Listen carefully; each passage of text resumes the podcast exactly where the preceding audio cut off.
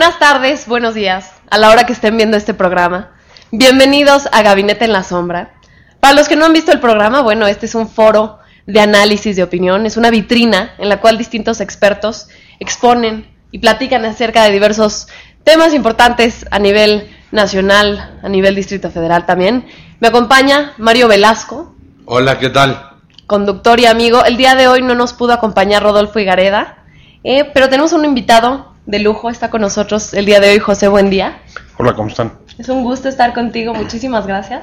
No, gracias a ustedes por la invitación, un placer estar con ustedes. Gracias, Pepe. Y bueno, pues Mario nos va a contar un poco acerca de tu trayectoria. ¿Cómo no? Gracias. Bueno, tu apellido ahorita de origen croata, después de Buendía, no lo voy a poder... Hegevich. Hegevich. Es que bueno, Pepe. Buendía, Hegevich, bueno, estamos platicando ahorita en el interprograma que es de origen croata ese apellido. Bueno, pero Pepe es un mexicano, gran especialista en temas de derecho a la información, transparencia. Pepe es licenciado en ciencias En políticas. comunicación, No, en En comunicación. comunicación. Comunicación. En comunicación y hiciste el doctorado en ciencias políticas en la Complutense. Exactamente. Además fue asambleísta por el partido que ya no existe, Democracia Social, fue asambleísta por el Distrito Federal. Me parece Así que es. fuiste el único que entró en aquella época, ¿no? De- Fuimos tres náufragos tres del náufragos. naufragio de democracia social en el 2000. Ok, y tú fuiste los que, que agarró un salvavidas ahí en la asamblea. Exactamente. La otra fue la líder, una de las líderes en ese momento del movimiento gay lesbi, que presentó las, la, la primera iniciativa para la legalización de las eh, eh, Sociedades en un- convivencia. sociedades de convivencia, exactamente. Ok. También este Pepe es editorialista de Excelsior. También es conductor de un programa de Canal 11 que se llama Agenda, Agenda Fondo. Agenda Fondo. Locutor También en Imagen Cadena 3 tiene un programa de televisión que se llama Círculo de Ideas y él fue el impulsor de la ley de transparencia en el Distrito Federal. Y bueno, pues yo represento aquí la voz de la ciudadanía, Pepe. Y este programa va dirigido no solamente a expertos, sino a personas que estén interesadas en los asuntos públicos. Y quiero que comiences diciéndonos, eh, ¿qué es la transparencia? ¿Cuál es la importancia de la transparencia en el Distrito Federal? Bueno, eh, digamos que en términos muy, muy simples, es, eh, digamos, la disposición que deben de existir en las instituciones, en las dependencias, en el gobierno, en la autoridad, para operar frente a la ciudadanía, para trabajar frente a la ciudadanía, como si estuvieran, digamos, en una especie de caja transparente en la que cualquiera de los ciudadanos que eh, pagan sus sueldos, sus salarios, pueda observar todos y cada uno de los movimientos que realicen. Ese digamos que podría ser un buen, buen ejemplo, la caja de cristal dentro de la que debe operar cualquier funcionario público. ¿Qué tipo de datos podría encontrar un, un ciudadano normal eh, acerca de sindicatos, empresas? ¿Qué encontramos? Bueno, hay distintos niveles de gobierno. Entonces, eh, en los niveles más cercanos al ciudadano, donde digamos que puede ser más práctico, Sí. Eh, que serían el municipio o en el caso del Distrito Federal, las delegaciones, pues informaciones sobre cómo, por decir cualquier eh, ejemplo, en el caso de las delegaciones, cómo y cuándo se deciden, por ejemplo, la iluminación de las calles. Es un problema sentido en la ciudadanía. ¿Cuándo, cómo y por qué en mi calle no hay la iluminación o la reposición de focos que sí hay en otras, siendo que es además un factor central, por ejemplo, para, para la seguridad? Eh, hay otros niveles de, de- de- de- de acceso o de información que pueda requerir, por ejemplo, del Congreso o del Ejecutivo. ¿Qué nos interesaría, por ejemplo, del Ejecutivo? Presupuestos, ¿no? Presupuestos. por ¿Cuánto ejemplo. gastan en los pinos, por ejemplo? ¿Se acuerdan esa? Las fue toallas de Las toallas los de pinos. Fox en- fue una de las ¿no? primeras, digamos, grandes escándalos Sí. que se derivaron de la aprobación de la ley de transparencia fue precisamente la eh, investigación periodística que usando la ley de transparencia permitió conocer el gasto que se había realizado en los pinos de... Yo creo que siempre el asunto de los presupuestos causa Perdón. mucha causa mucha controversia, ¿no? Eh, en la ciudadanía. Creo que es de esos temas que, que pues mucha gente no está de acuerdo, ¿no? Siempre es controversial. Pero ¿por qué será eso? Es, ¿Tú qué opinas, Pepe? Eso que dijo Janina ahorita, ¿qué opinas? ¿Es mucho del tercer mundo que nos preocupemos mucho cuánto gastan nuestros gobernantes? ¿Es un asunto que se da sintomatológico en otros países del mundo más avanzados o es porque desconfiamos de nuestros gobernantes porque durante mucho tiempo han dado motivo para ello. es decir, los gastos desproporcionados, esas toallas de Fox costaban N número de miles de pesos, ¿no? Entonces, ¿por qué se debe esto? ¿Por qué, por qué tanta insistencia en estos temas? Bueno, yo, yo creo que hay distintas razones, pero me inclinaría de entrada por la segunda que has dicho, ¿no?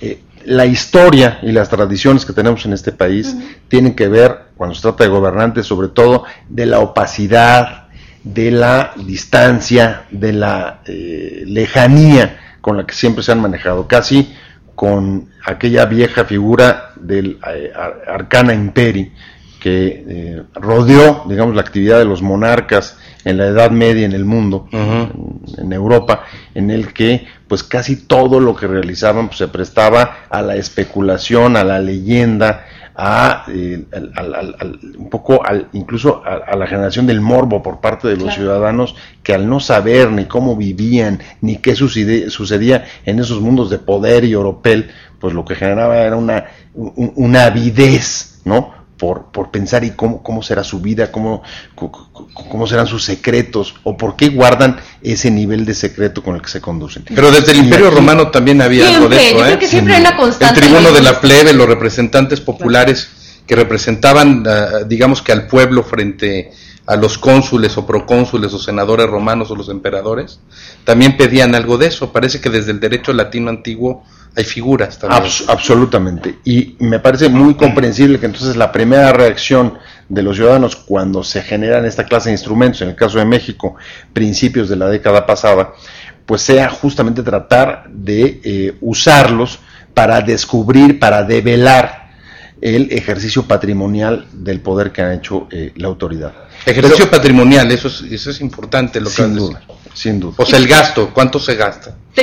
¿Cuánto se gasta y sobre todo cómo se gasta? Porque a lo mejor se va a seguir gastando igual. La diferencia es que antes se gastaba sin que ninguno pudiera pedir o exigir cuentas para saber cómo, por qué y dónde se gastó. Esta es la diferencia que creo que hay, sobre todo cuando con, con, con las leyes de transparencia y acceso a la información, que hoy el ciudadano lo que tiene es la capacidad de pedir y exigir cuentas, pero es, digamos, que una capacidad o un derecho que funciona en tanto la ciudadanía lo ejerce. Oye, Pepe, y dime algo, ¿cuáles son los datos que se piden con mayor frecuencia en el, en el IFAI, por ejemplo? Mira, eh, es curioso, pero la lista de los principales usuarios es bastante eh, reveladora del tipo de información que se pide. Los principales usuarios de las leyes de transparencia son los periodistas, académicos. Por razones obvias, ¿no? Sí, sí, sí, coincide totalmente. ¿no? Búsquedas de informaciones para sus investigaciones, tanto periodísticas como académicas. académicas. En la mayoría de los casos, la de los periodistas tiene que ver con esto, con develar el funcionamiento, malos manejos, eh, sospechas de corrupción, eh, que se estén o entre partidos políticos, ¿no? Muchas veces. El problema es que todavía no tenemos el acceso, digamos, de las leyes de transparencia a los partidos como sujetos obligados. Pero digamos, un partido contrario sí podría como que pedir información para publicar algo en contra de alguien, ¿no? De alguna manera. Utilizando, digamos, utilizando terceros, sin duda. Por supuesto. Sí, por supuesto. Bueno, regresando un poquito a lo que estaban hablando. Pero siempre, más que por partidos, hacia el gobierno. Porque hoy lo que tienes como sujeto obligado son a los poderes ejecutivos, no a los partidos políticos. Los partidos políticos son hasta ahora, digamos, los grandes eh, factores de poder que han logrado mantenerse lejos de la mirada ciudadana. Ahora que mencionaban eh, acerca de la historia, eh, creo que siempre ha sido una constante, ¿no? el pueblo siempre quiere saber cómo está viviendo las, las personas que están en el poder y yo creo que siempre va a causar como muchísima indignación, ¿no? Lo que, lo que hablabas de México, ¿no? Siempre es como muy sorprendente ver cómo, cómo vive este tipo de gente. Y creo que a lo largo de la historia también algo importante en México ha sido que toda esta idea de transparencia ha logrado la reforma, ha logrado tantos cambios positivos en nuestro país, ¿no? Creo que, no sé, es, es un punto que te comentaba fuera del, fuera del aire, ¿no? Pero mira, ahorita yo, Janine, quisiera tomar un poco lo que dijo Pepe de los partidos políticos y yo ahora sí que como parte de mi vida laboral profesional se ha desempeñado en un partido, en el PRI, donde he dirigido algunas publicaciones y revistas del partido. Yo ahí sí el tema de la transparencia, en cuanto al partido, yo creo que el partido no evade, yo creo que el partido no evade esa circunstancia que lo hace más cercano a la sociedad. Yo creo que el partido por su naturaleza, aunque es un organismo de interés público, pero también por el desempeño y desenvolvimiento de sus actividades, luego es difícil que, esté eh, bajo el escrutinio, no digamos en el manejo de sus recursos, lo cual no es malo, sino que es, difícil porque también en un partido político las dinámicas eh, de trabajo son distintas. Y también un partido político está rodeado por una serie de mecanismos legales y de prerrogativas donde por ejemplo gastas en publicaciones porque te lo mandata el IFE, el, claro. el COFIPE te lo mandata, pero también te, dan para justificar es, con ese gasto cierta porción, aunque ya cambió me parece, pero en su momento te devolvían 75 centavos 80 de cada peso que gastabas en publicaciones o en capacitación. Entonces sí hay muchos mecanismos a través del IFE donde sí se transparentan los gastos de los partidos. Entonces eso, eso como que no me queda claro, se me hace también un poco opaco el argumento. Quisiera y yo quisiera añadir a, lo tuyo, que también tiene que ver, ¿cómo mantienes un seguimiento en cuanto a los presupuestos? A mí se me hace complicado eso. Ok. Bueno, lo, primero es sí. O sea, sí, sí se ha avanzado para que existan algunos mecanismos para eh, favorecer la transparencia de los partidos. Sí. Pero casi todos son, digamos, indirectos, en tanto que es la fiscalización del IFE o la información que se le puede pedir al IFE para que a su vez se la pida a los partidos, lo que eh, puede generarla. No hay, digamos, como el caso de los niveles de gobierno, tanto estatales como del federal, eh, la, eh, el mecanismo para que el ciudadano directamente vaya y pida la información. Si partes del principio de que cualquier dinero público debe estar sujeto puede estar sujeto al escrutinio público. No hay razón desde mi punto de vista para que los partidos tengan un trato distinto al resto de los órganos, dependencias o instituciones que reciben recursos públicos y que además son cuantiosos. Y incluso si ya están siendo fiscalizados, como pocos también hay que decirlo, por la propia autoridad electoral, menos veo la razón de alejarlos de la posibilidad de que los ciudadanos puedan preguntarles, pedirles o exigir información. Creo que incluso es un asunto que cambia o puede cambiar con, eh, si se aprueba en definitiva la reforma que acaba de ser votada en el Senado en diciembre y que aún debe de ratificar la Cámara de, de Diputados, en el que por primera vez se incluirían a los partidos políticos y a los sindicatos como sujetos obligados de la transparencia. Ahora, eh, yéndome a la, otra pregunta. Pero perdón, retomando nada más un poquito, ah, antes de que continúes. Entonces, afirmativamente podemos decir que previo a este mecanismo que se aprobó legal en diciembre, sí previamente existen mecanismos donde quizás de una manera indirecta o a través de las autoridades electorales, pero sí hay transparencia en los partidos en cuanto al uso de los recursos. Y hay antecedentes bastante sólidos al respecto, aún antes, ¿no? Sin duda, si no, eh, sería difícil entender que se hubieran podido producir casos como eh, los escándalos de los amigos de Fox, en el caso del PAN y de la campaña de, Fox en el 2000, o el Pemex Gate, también del 2000, que se pudieron conocer gracias a la fiscalización y a la capacidad que tiene el IFE de investigar y pedir información y auditar los recursos de los, de los partidos. Muy bien. Ah, bueno, ¿podemos hablar de, cómo se le da seguimiento a los presupuestos? Sí, eh, el seguimiento sobre todo, si se trata ya de una cuestión, digamos, sistemática, tiene que existir o irse generando eh, organizaciones de la sociedad civil enfocadas y especializadas en ese tema.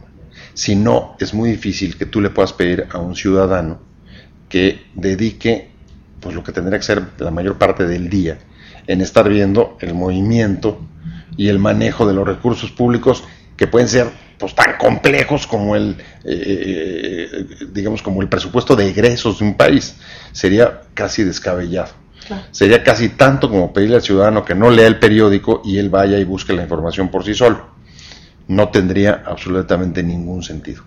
Hay organizaciones que empiezan a surgir, está por ejemplo el caso de Fundar, que se especializan en ese nicho, en buscar información, utilizar las leyes de información para buscar información presupuestaria y dar un seguimiento, evaluar y eh, ir, dándole un seguimiento a esto.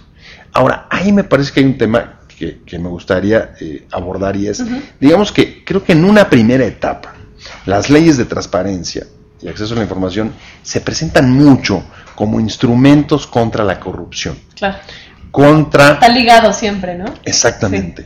Incluso se presenta como casi como una garantía. Si tienes leyes de transparencia y leyes... Entonces no hay corrupción. Entonces vas a acabar con la corrupción. Y desafortunadamente lo que hemos visto en el país es que eso no es cierto. Eh, tenemos casi una década de leyes de transparencia y acceso y sin embargo el país en la última década ha descendido en los niveles de corrupción en casi todos los rankings internacionales. Es decir, hay niveles de corrupción según la percepción que existen, por ejemplo, en las mediciones de la OCDE, mayores al término del gobierno de Calderón que los que existían cuando llegó Vicente Fox. Pero es percepción, estamos hablando de percepción.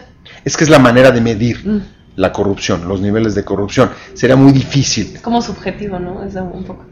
Es como subjetivo, pero está conectado con las cosas más concretas como, por ejemplo, la cantidad de, eh, eh, a través de entrevistas, la cantidad de eh, trámites en los que hay que pagar, por ejemplo, sobornos o en los que hay que pagar mordidas y que los ciudadanos saben perfectamente porque lo sufren cuáles y de qué manera se incrementan o no. Si antes para sacar un pasaporte tenías que pagarle a tres coyotes o si después ya no hay coyotes y puedes hacer el trámite sin pagarle a nadie. Eso son percepciones de corrupción.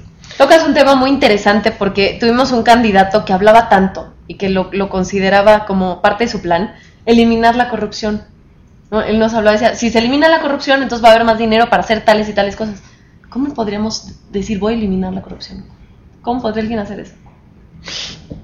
Eh, creo, que, creo que en esto es fundamental no solamente que exista, y ese es eh, eh, un punto que, me parece que hay que, hay que agregar a, la reflexión sobre transparencia y acceso, y es, no es suficiente que exista transparencia para eliminar la corrupción. Tiene que haber otro elemento que es fundamental, y es que los ciudadanos ejerzan su derecho y existan las condiciones para que accedan a la información. ¿A dónde voy? Por ejemplo, eh, una ley de transparencia puede obligar a cualquier nivel de gobierno a dar a conocer públicamente cuáles son la nómina y los cargos de todos los que integran la plantilla. Si eso lo pone en un lugar eh, que aunque sea público es de difícil acceso, va a reducir considerablemente la capacidad de los ciudadanos para poder acceder a esa información. Y en la medida en que no acceda, se va a generar o se pueden generar simulaciones, aunque existan leyes que obliguen a la transparencia. Si en cambio, por ejemplo, incluso a veces sin necesitar de leyes, no, con esto quiero decir que no, las necesitamos, sí las necesitamos, pero a veces, por ejemplo, si no, eh, si, la necesidad de leyes, por ejemplo, eh, el sistema financiero, logras a través de reglamentos o a través de acuerdos incluso con, el gobierno, que se establezcan rankings y se informe sobre, por ejemplo, las tasas de interés. Cuánto cobra por tu tarjeta de crédito el Santander o el Bancomer o esto. Y tú eso lo publicas y es logras, una comparativa entre cada uno de ellos. Logras que el mayor ciudadano, la cantidad de mayor ciudadanos posibles, tengan el mayor acceso posible. Tomará las opciones que más le convengan. Exactamente. Sí, que realmente se usara para Pero estás hablando de un nexo causal, transparencia, opciones. O sea, es decir, el ciudadano a través de la transparencia tiene un mayor abanico de opciones para tomar sus decisiones. es que justo lo que estoy diciendo es que la transparencia no te garantiza el acceso a la información y sin acceso a la información no tienes elementos suficientes para reducir, por ejemplo, la corrupción. Filosóficamente eres menos tema. libre, eres menos libre para No, tomar tendrías más opciones. opciones, tendrías más opciones, pero no se utilizan, ¿no? Eres menos libre Eres- porque estás menos informado. Mientes, totalmente. Porque Y no en el caso de un mercado como el que vivimos, en el mercado de servicios, mercado de... eh, eh, En un mercado. de comidas, mercado mer- de- en fin, casi todos los elementos mercado. que hoy construyen la vida están en un mercado. En ese mercado, mientras más información tienes, tiendes a tomar decisiones más inteligentes. Claro, porque vas a tener mayores referencias, vas a tener un abanico para dónde moverte. Lo que hablábamos fuera del aire. ¿Cuántas veces eh, no... Se pueden tener muy buenas ideas, muy buenas iniciativas, pero si la gente realmente no va y no denuncia y no hace y no pide información, no funciona. ¿no? Sin Lo que duda. hablábamos también de, de, de derechos Para que el humanos, consumidor sea más no racional, denuncia. Sin duda. para que el consumidor sea más racional, Depende mucho de... consume servicios públicos privados. Para tomar mejores decisiones y para obligar que quien los preste Que hagan cumplir. sea más eficiente y más eficaz. Vamos a poner otro ejemplo que es eh, sentido por la ciudadanía. Se acaba de aprobar una reforma educativa Sí. cuyo objetivo es justamente transparentar la forma de operación de la Secretaría de Educación Pública en términos de eh, los docentes, de los maestros, de los exámenes para eh, poder conservar y estar en las plazas, etcétera, etcétera, etcétera. ¿Qué Todo eso, es? desde luego, va a funcionar, es importante, lo necesitamos. Pero un resultado se va a conseguir si esa información la tienen o se difunden entre grupos o sectores de la población limitados. Y otra, otra, otro efecto tendrías en la medida en que se amplíe el radio de transmisión de esa información. Claro. Si, por ejemplo, esta clase de información o de evaluaciones no solamente se, se, la- se difundieran en el periódico, que es poco leído, o en la televisión, que aunque es masivo, tiene menos retención, sino que a lo mejor se ranquearan, por ejemplo, o se establecieran índices y se, y se pusieran en, las, en, en- en los propios planteles escolares, como ocurre en otros países, donde tú puedes saber cuál es la calificación o la cantidad de maestros que aprobaron o reprobaron de ese plantel donde va tu hijo. Claro.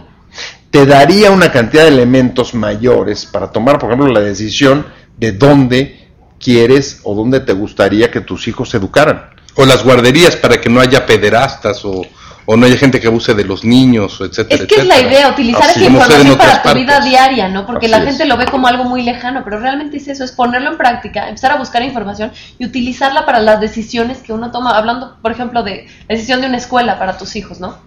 Así es, y porque además en la medida en que se difunda más esa información, eh, se convierte en, digamos que en el principal disuasivo para que las autoridades sí se cuiden mucho más de eh, no incurrir en prácticas erráticas, desviación de recursos o malos manejos o simplemente negligencia Total. que aunque O indolencia. exista- o indolencia que si existe transparencia pero está en un rincón de un, de, de una, de un portal de, un, de, de una dependencia pública que no eh, asiste o acude nadie a ver pues tiene un nivel o un costo de castigo pues muy menor Claro. Ahora, Pepe, dime si algo. esto es eh, masivo Yo como ciudadano, ¿cómo puedo llegar a esos datos? ¿Cuál es el proceso para alguien que nunca ha tenido contacto con el IFAI? Bueno, hay dos, eh, hay dos espacios distintos. Uno es la ley obliga a las autoridades, a los niveles de gobierno, a difundir información sobre sus actividades en sus portales, Ok. en, su- en sus páginas de internet. Eh, no les dice cómo, ni si deben ser amigables, ni cuántos pasos tiene que dar el ciudadano para llegar a la información, y eso sí deja, digamos que expuestos a una gran discrecionalidad sobre la manera de presentar y ofrecer la información. Y la otra es cuando el ciudadano decide eh, recurrir a la petición directa de informaciones específicas de distintas autoridades. Y ahí lo que tiene que hacer es generar una solicitud de información a través, en el caso del gobierno federal, del IFAI, del Instituto de Transparencia eh, y Acceso a la Información. Pública de Protección de Datos Personales Federal, o si está en los estados, a través de los órganos de transparencia locales. Si le niegan la información, el ciudadano tiene derecho a recurrir y a eh, inconformarse. Y en ese caso, el IFAI tiene la obligación de eh, analizar el asunto, estudiarlo y dar un fallo que puede ser en el sentido de darle la razón al ciudadano y exigirle a la autoridad que dé la información o desechar la solicitud. ¿En qué casos podrían negarte algún tipo de información? ¿O qué tipo de información no debes revelar? El IFAI, por ejemplo. Bueno, es que es, las, esta, esta, clase de leyes plantean con bastante claridad aquí y en cualquier parte ya, digamos que cierto tipo de información que se considera reservada. O de seguridad nacional a veces, ¿no? Puede ser. O porque se está siguiendo una averiguación previa que está integrando contra algún delincuente y no puede saber en Ah, qué proceso de investigación Va, aquellos que puede afectar, por ejemplo, el curso de la justicia, sí.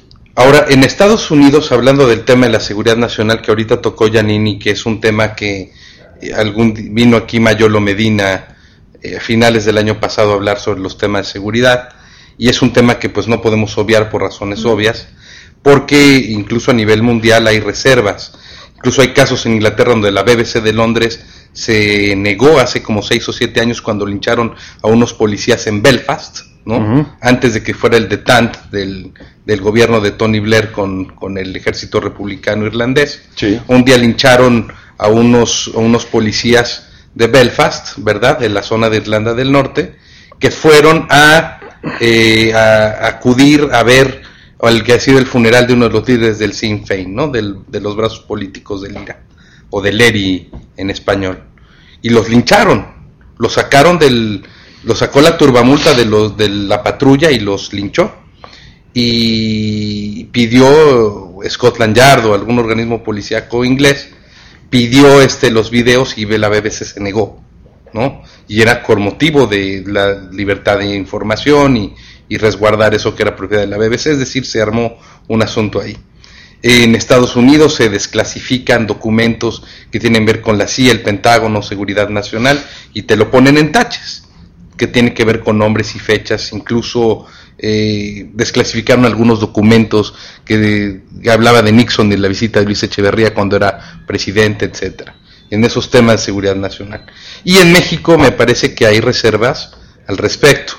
Quisiera que un poco te echaras un chapuzón ahí, Pepe, en el tema Bueno, de seguridad nacional. justo, justo, justo en justo estos días, la Suprema Corte de Justicia en, eh, aquí en, en- en el país acaba de eh, mm, fallar a favor de la constitucionalidad de mantener la reserva de 12 años, por ejemplo, en el caso de información fiscal.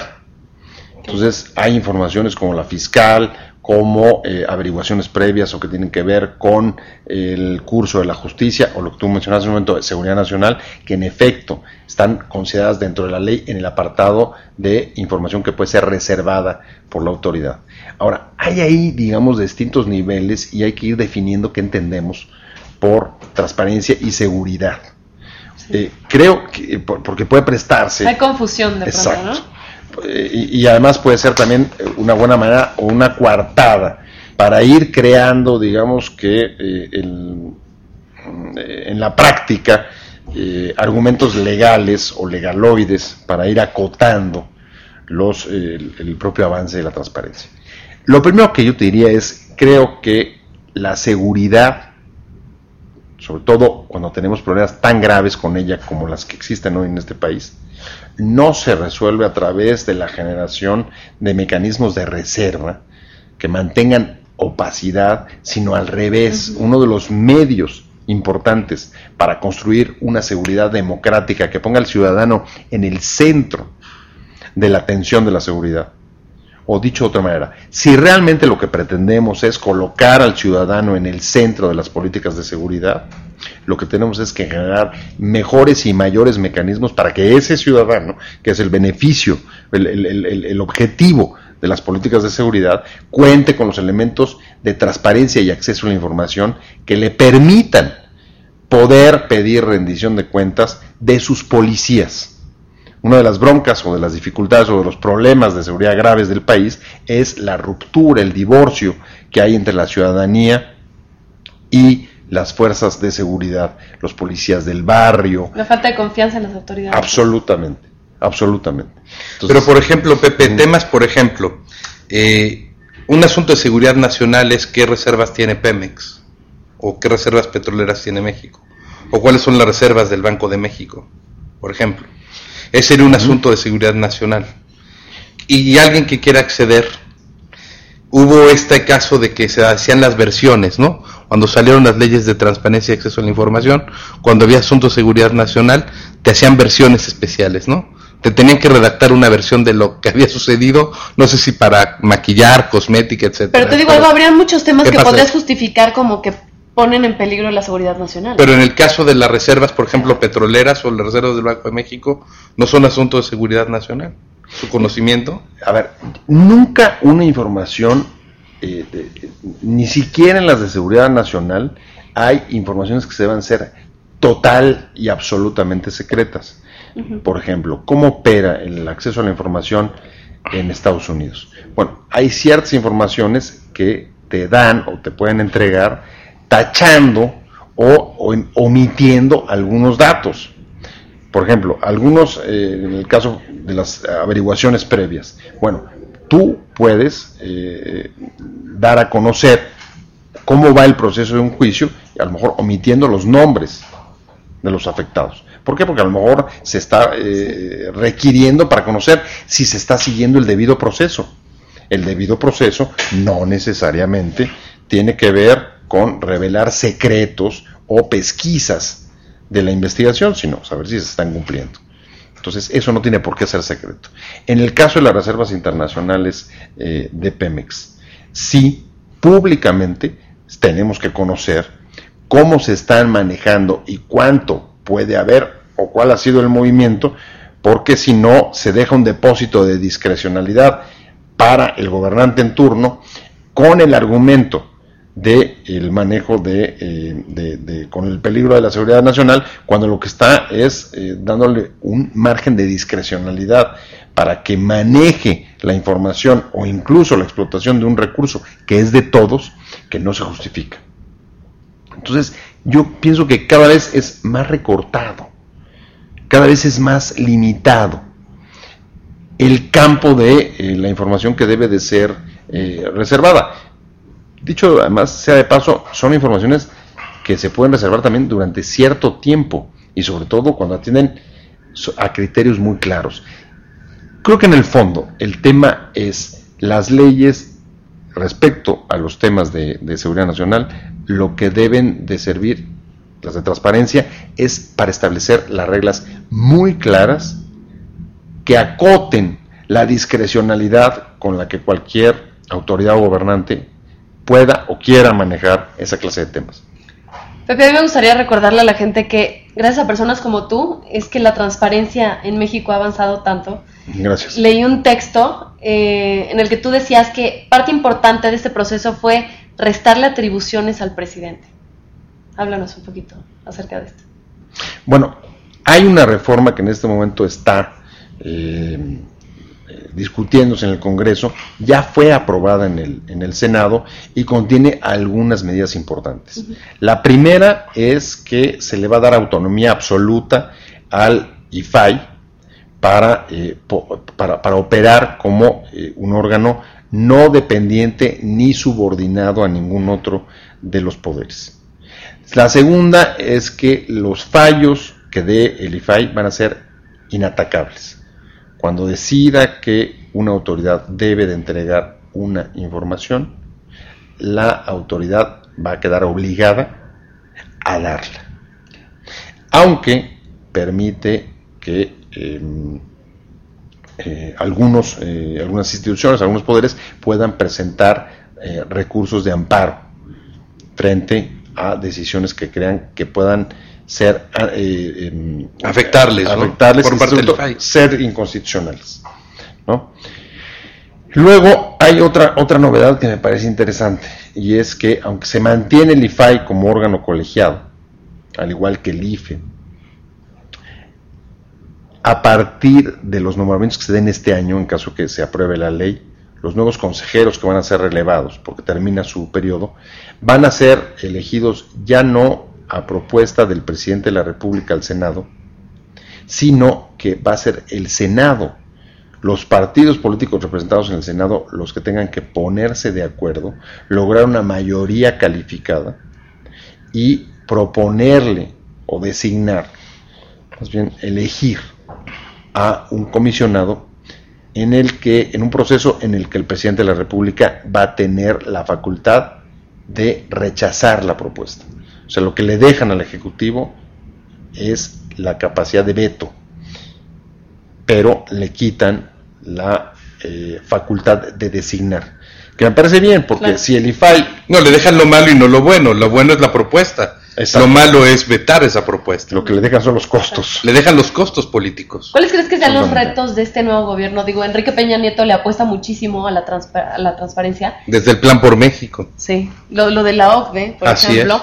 Eh, ¿Cuáles crees que sean los retos de este nuevo gobierno en materia de transparencia? Lo primero es necesitamos lograr que en materia de acceso a información y de transparencia en el país no haya ciudadanos de primera y ciudadanos de segunda. ¿A qué te refieres con esto?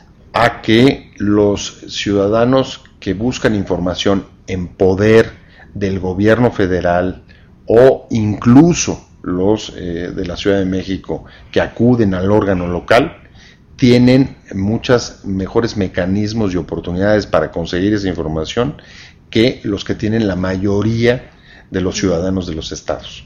Hay un desnivel muy grande en la operación de estas leyes y de las instituciones de transparencia a nivel de los estados y a nivel federal. Y ahora que me... Bueno, sí, sí, sí, Segunda, creo que debemos ya comenzar a dar un giro importante para presentar esta clase de leyes no solamente como instrumentos contra la corrupción, sino como instrumentos a favor de los derechos de los ciudadanos. El acceso a la información no solo sirve o no esencialmente debe de ser una, un camino para revelar los secretos del poder, sino para generar la información que el ciudadano necesita para vivir mejor, para tener mayor bienestar, para saber cuáles son las escuelas mejor calificadas, dónde están los mejores maestros, cuáles son las tarjetas. ¿En qué delegación se proveen los mejores servicios? exactamente. Claro. Ranquear. es para aplicarlo. En otros, en otras ciudades, así es. En otras ciudades tú sabes cuál es la colonia donde eh, pasan más autobuses en menos tiempo. El camión de la basura pasa tiempo, etcétera, ¿no? Exactamente. Eso a mí sí me sirve y a cualquiera para saber un poco cómo puede eh, buscar las mejores, los mejores lugares que se ajusten a su vida o para eh, encontrar las mejores eh, opciones de servicio. Pero lo que dijiste ahorita es clave porque te voy a decir algo. Hace falta mucha divulgación y difusión acerca de lo que es el acceso a la información y la transparencia. ¿Por qué no se divulga más? ¿Por qué el IFAI no divulga más? ¿Por qué sí, están empotrados aquí en Coyoacán y, no divulgan más lo que, eh, lo que se debe hacer. Hay, hay últimamente una campaña, Mario, que hablan eh, acerca del peligro de que, por ejemplo, un doctor tenga bases de datos y tenga información eh, de, de, las personas que atiende y estén como haciendo estos intercambios ilegales de las bases de datos. Hay una campaña de eso, perdón que te interrumpí, pero digo, también son no, tema, ¿no? Pues sí, bueno, te refieres a... Sí, porque si no se va a volver el IFAI, o el IFAI va a ser un centro nada más de información para periodistas y académicos que son los que leen y escriben. Así es. ¿Y qué va a pasar con la gente que no lee ni escribe? Es decir, el IFAI se está convirtiendo entonces en un centro pues para cierta élite que escribe y lee. Y existe un facilitador para ellos. Así es, y existe el riesgo de que la transparencia y el acceso a la información se conviertan en una simulación. Así es. Y si es una simulación algo cosmético. Absolutamente. ¿Cuál es de incidencia muy ¿Cuál es el antídoto para eso, Pepe? Tú Tú que has diseñado estas cosas, ¿cuál es el antídoto para evitar que se convierta en una cuestión cosmética? Tenemos, y creo que es un trabajo colectivo, ir propiciando un giro mental, eh, un cambio cultural que eh, poco a poco vaya mostrando, primero a los ciudadanos, que para ejercer sus derechos es imprescindible que exijan, pidan y manejen información y a los funcionarios públicos que el ejercicio de los derechos de los ciudadanos no es una amenaza para ellos, sino al contrario, es el sentido de su trabajo y de, su servicio.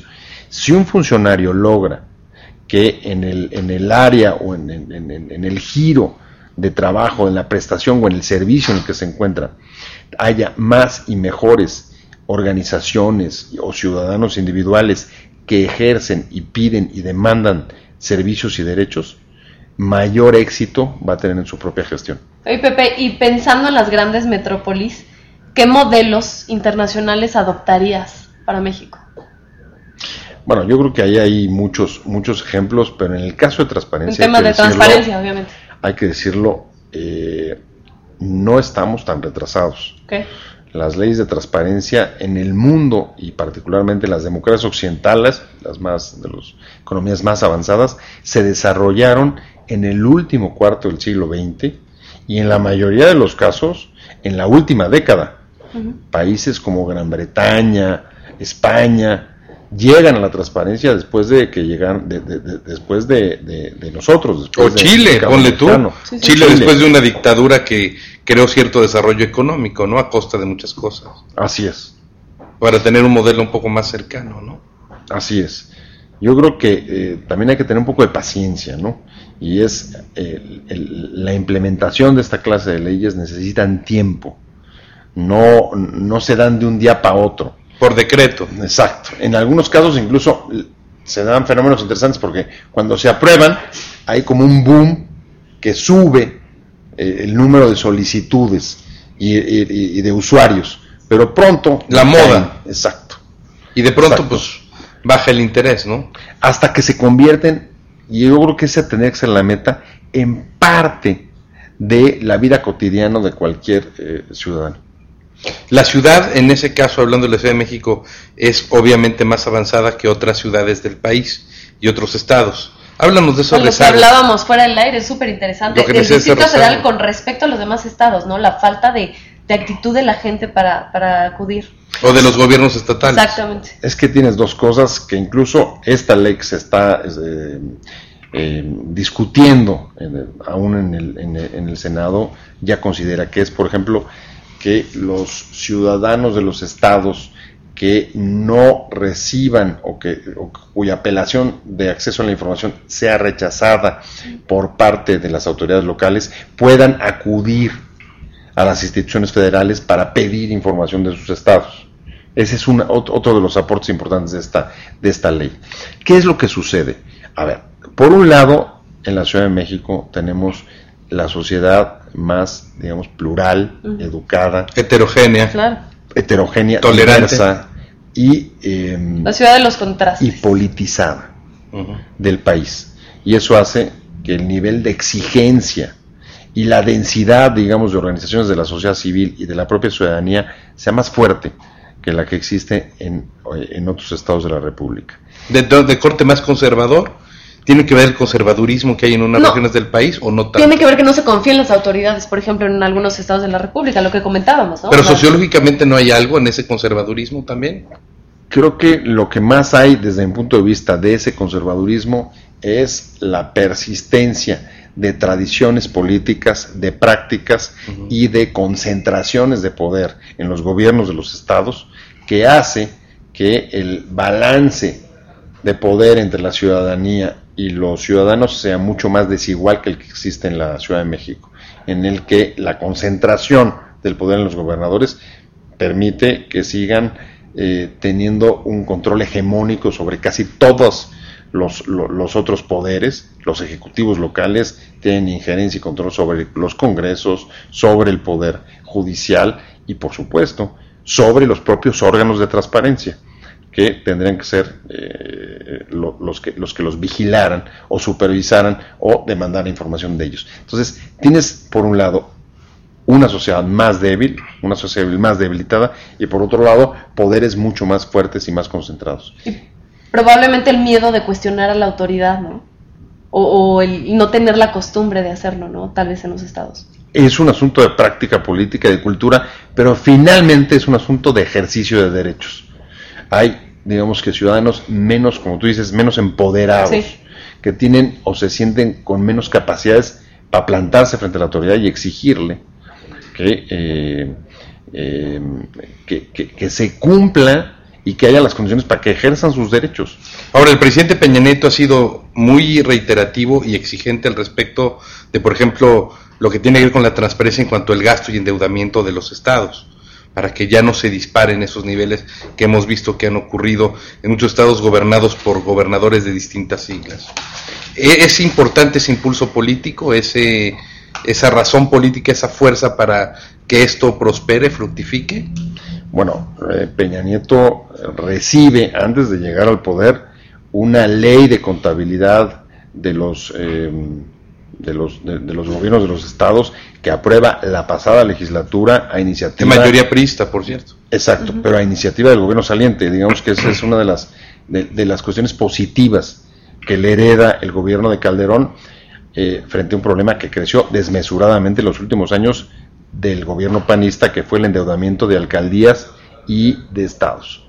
Pero lo que a mí me parece importante y lo que me gustaría subrayar, por lo menos de los primeros movimientos del gobierno de Peña Nieto respecto a la transparencia, es que creo que se, se dieron cuenta o hay conciencia de que si algo fracasó de los dos gobiernos que sucedieron a la alternancia del 2000, las dos administraciones panistas que ocuparon la primera, el primer decenio del siglo XX en el país, es que no fueron al fondo de cambiar la forma de ejercer el poder en el país. Creo que ya hoy podemos eh, tener y ver con claridad que no es lo mismo o no es, no es sinónimo poder tener elecciones libres y que los votos se cuenten para que haya un cambio en la forma de ejercer el poder. Sí somos del, del 2000 un país, por supuesto, dentro de los estándares democráticos, en tanto que la soberanía se construye por el voto, y ahí son los ciudadanos los que ponen, yo no tengo duda, pero eso no significa que eh, los viejos eh, mecanismos y formas tradicionales y autoritarias de ejercer el poder desde la autoridad como eh, un ejercicio patrimonial, como si fuera parte de sus facultades, se haya transformado. Y creo que eso sí lo tiene claro el nuevo gobierno, que tiene que ir mucho más a fondo en modificar la forma en la que se ejerce el poder en este país, porque si no, atrás de las formas democráticas persisten viejas estructuras autoritarias que van socavando la eh, propia legitimidad de la democracia y que se reflejan en retrasos tan importantes, nada menos que, por ejemplo, respecto de la justicia, que aunque tenemos gobiernos democráticos elegidos en las urnas, se ha postergado una reforma que no solo la despolitice, sino que haga que tenga una independencia suficiente para que su actuación no esté sujeta a criterios políticos y se maneje, digamos, con eh, los criterios técnicos y de procuración de justicia que te garanticen, pues eso, Y sobre todo para combatir la impunidad, que es el problema, ¿no? sin duda. También. Ahora yo sé Porque, que... ojo, si hay impunidad, la transparencia no tiene sentido. ¿eh? Sí, claro. Claro. Sin sanciones, sin real sanción, No tiene la transparencia Es un ideal discurso. normativo nada más, ¿no? Es. Y hablando de ideales, precisamente, bueno, yo sé que el Distrito Federal es vanguardista hablando de transparencia, pero ¿tú crees que llegue el día en que ya no se necesiten esas instancias que garanticen la transparencia? Tantas acciones afirmativas, Pepe. Pues mira, yo creo que eh, siempre, es un sie- idealismo, ¿no? siempre va a ser una aspiración el que eh, cada vez necesites eh, menores intermediarios y menor regulación para eh, la convivencia, Para portarte bien. ¿no? Pero por lo pronto, eh, yo creo que eh, en la medida en la que logremos que las regulaciones y las leyes funcionen, vamos a dar un paso más importante eh, que, que- que- que mantenernos un poco, digamos, en esta incertidumbre, Claro. en, en el- en el estado de, eh, de, de- de poca claridad, ¿no? Que eh, al que te conduce, pues la pérdida de, de la seguridad y de la paz. Bueno, a mí me gustaría concluir con esto. Yo creo que las bases ya están puestas por personas como tú que han luchado por esta transparencia y que nos toca también a los ciudadanos poner, como que utilizar e- eso que ya se tiene, ¿no? Y ponerlo en práctica en nuestra vida cotidiana. Yo creo que ya depende más de la población, ¿no? Sin duda. ¿Tú?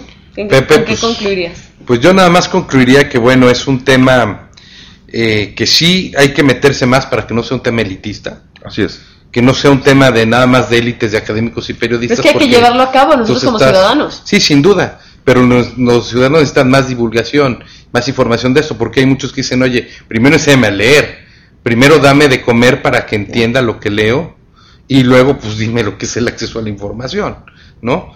Yo creo que van, van concatenadas esas situaciones. Pero creo que debe de abrirse más el, el tema para no ser de élites nada más, Pepe. Y hay que pensar en eso. Creo que los que están, las instituciones que están encargadas de esta tarea tienen que pensar en eso. Por ejemplo, eh, en, en- en cómo asegurar el acceso a la información, por ejemplo, de vastos sectores de la población que, por ejemplo, no tienen computadora.